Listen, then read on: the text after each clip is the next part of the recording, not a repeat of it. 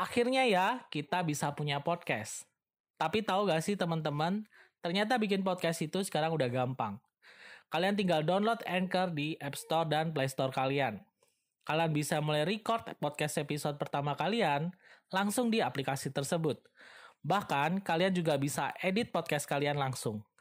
Melalui Anchor Podcast, kamu akan didistribusikan ke podcast streaming platform seperti Spotify, Apple Podcast, dan lain-lain. Dan yang pasti, gratis.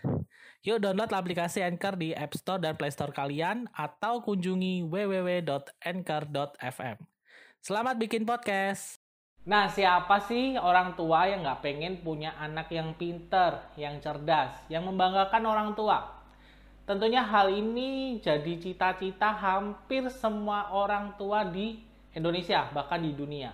Punya anak yang pinter, yang cerdas, bisa bertumbuh dengan baik, luar biasa.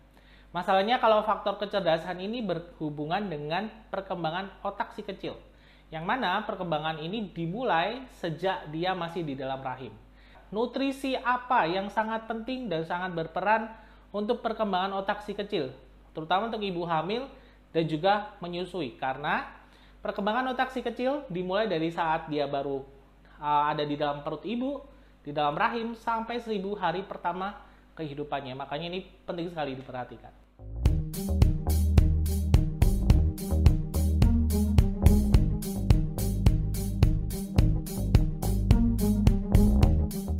Halo semuanya, salam sejahtera.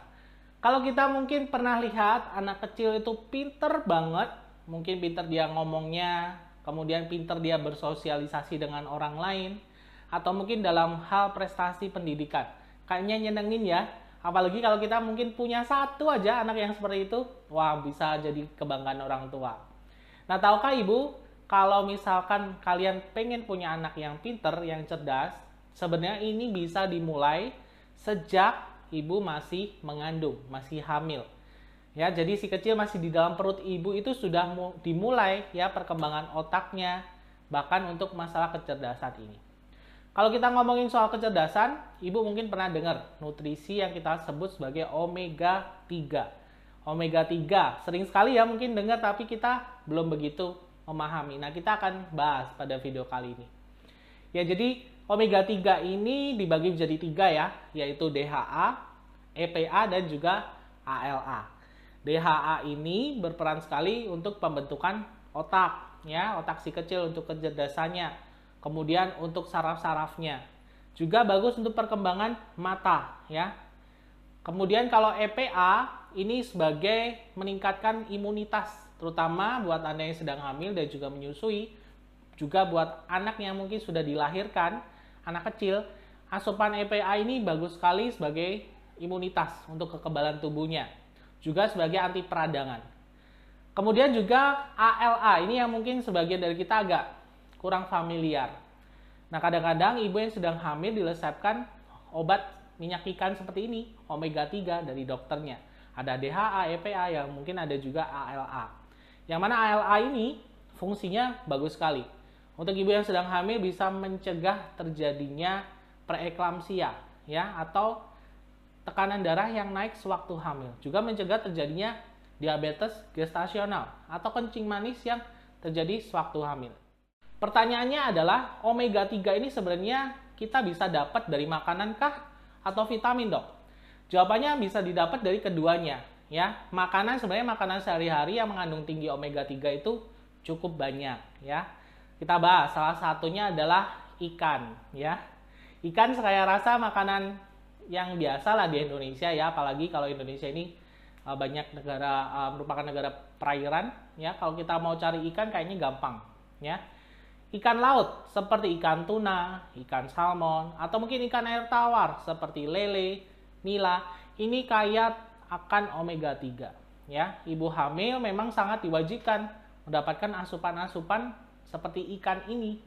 Nggak cuman itu mungkin eh, hewan-hewan uh, laut seperti udang, scallop atau mungkin cumi-cumi ya, lobster ya makanan yang kayaknya mahal banget itu itu juga tinggi omega 3. Nah, masalahnya ikan-ikan laut itu terutama ikan-ikan yang ukuran gede, contohnya kayak tuna, kemudian makarel, ikan marlin, itu sangat beresiko jika ibu hamil mengkonsumsi terlalu banyak makannya.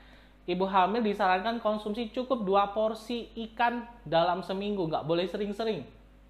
Karena takutnya kalau ikan-ikan tersebut dari laut, laut itu rentan sekali akan merkuri. Kalau ibu kelebihan malah nggak bagus ya. Kita niatnya mau dapat manfaat yang baik, tapi malah dapat manfaat buruknya. Makanya ini juga dibatasi juga. Ibu hamil konsumsikan sebaiknya jangan tiap hari juga. Ya paling nggak dua kali seminggu itu sudah cukup ya. Nah selain dari ikan, omega 3 ini juga bisa kita dapat dari makanan yang cukup familiar yaitu telur ayam.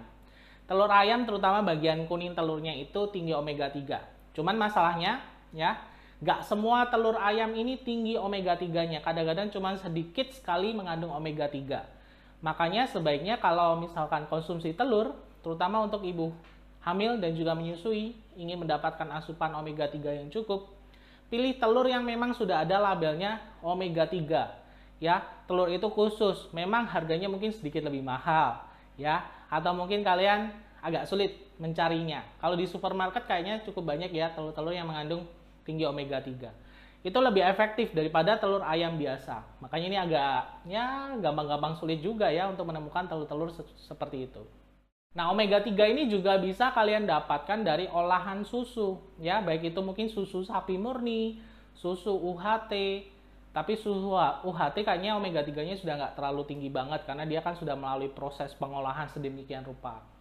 Atau mungkin seperti margarin, keju, yogurt, itu olahan susu. Semuanya sebenarnya mengandung juga omega 3.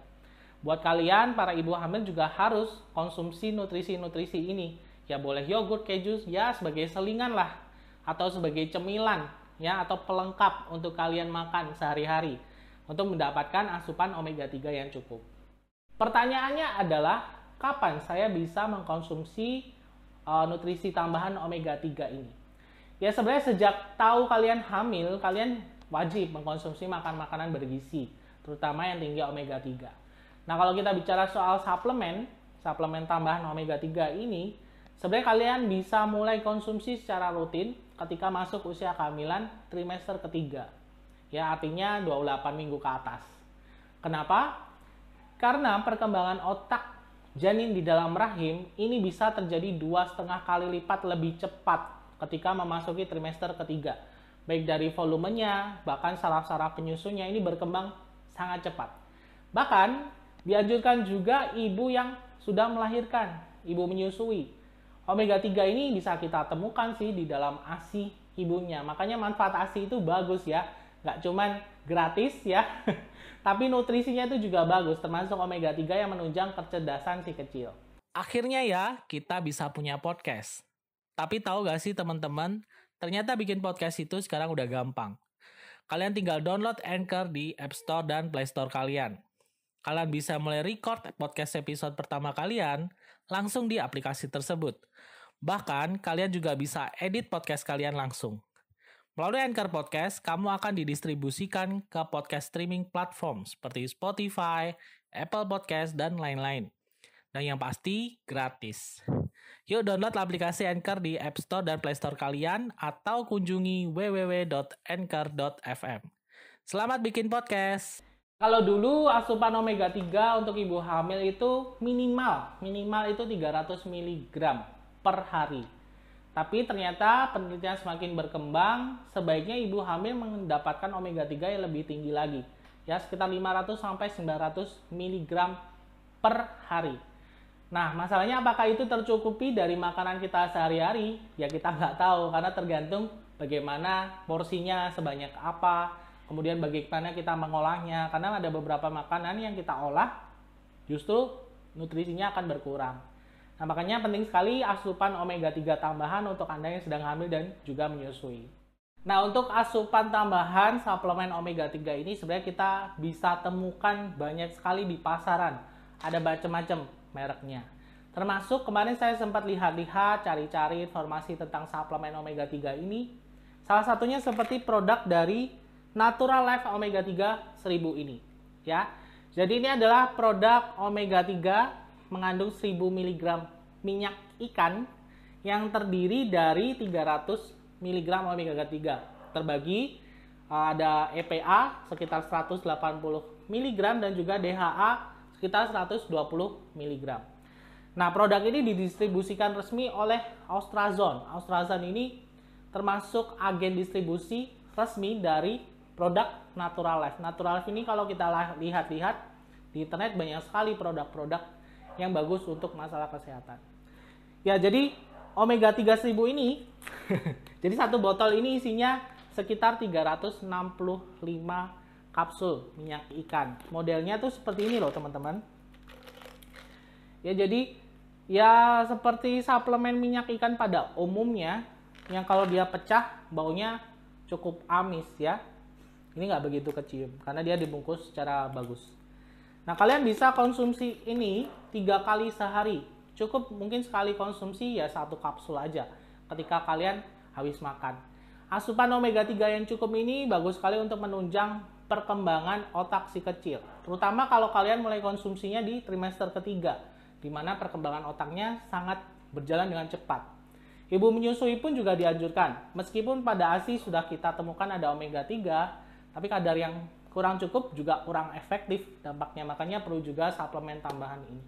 Nah, omega 3 ini kalian bisa temukan langsung di Australzone yang linknya nanti akan saya sertakan di kolom deskripsi. Kalian bisa tanya-tanya dulu kepada adminnya. Nanti coba ditanyain aja manfaat produk-produk dari omega 3 1000 ini dari Natural Life. Sebenarnya nggak cuma untuk ibu hamil dan ibu menyusui aja asupan omega 3 ini bagus. Buat kita orang dewasa pun juga bagus konsumsi omega 3 yang cukup. Ya, bagus untuk kesehatan terutama kesehatan jantung ya. Juga untuk masalah imunitas, masalah uh, daya tahan tubuh. Juga untuk kesehatan mata, ya. Makanya asupan omega 3 ini kita harus perhatikan. Saya pun juga konsumsi untuk harian saya konsumsi omega 3 1000 ini dari Natural Life, ya. Coba kita minum. Ini memang jamnya saya konsumsi suplemen ini.